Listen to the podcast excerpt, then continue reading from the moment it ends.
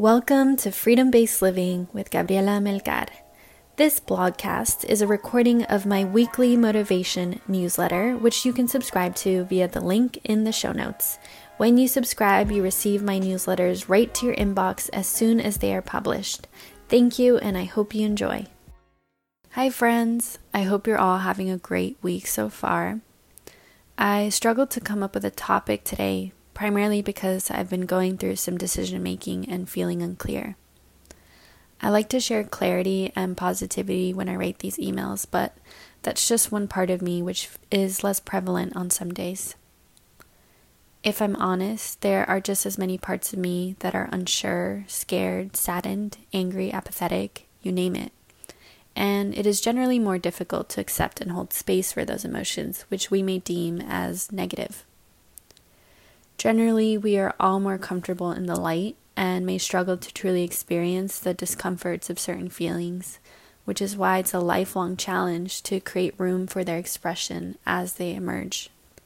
I've found that in some ways, the more I work on myself and the more aware I become of how powerful the mind is in shifting my experience, the more responsibility I bear on my shoulders to think and be positive.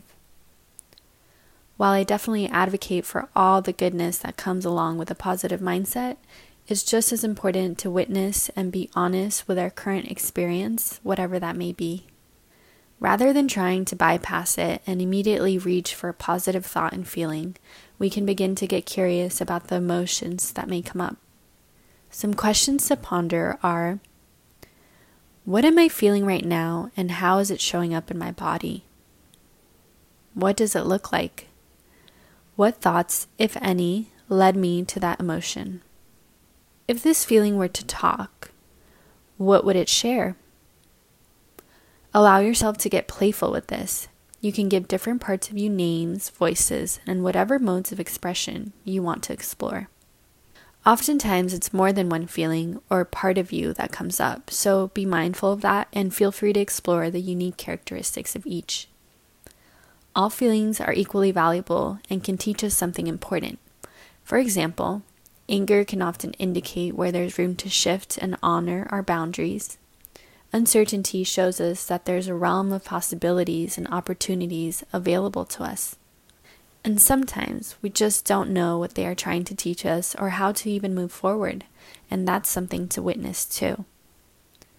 The more curious we get, the more the judgment fades away, creating space for the feelings to move through freely so they can begin to shift. I hope this can be helpful to some of you. It certainly was the reminder I needed myself.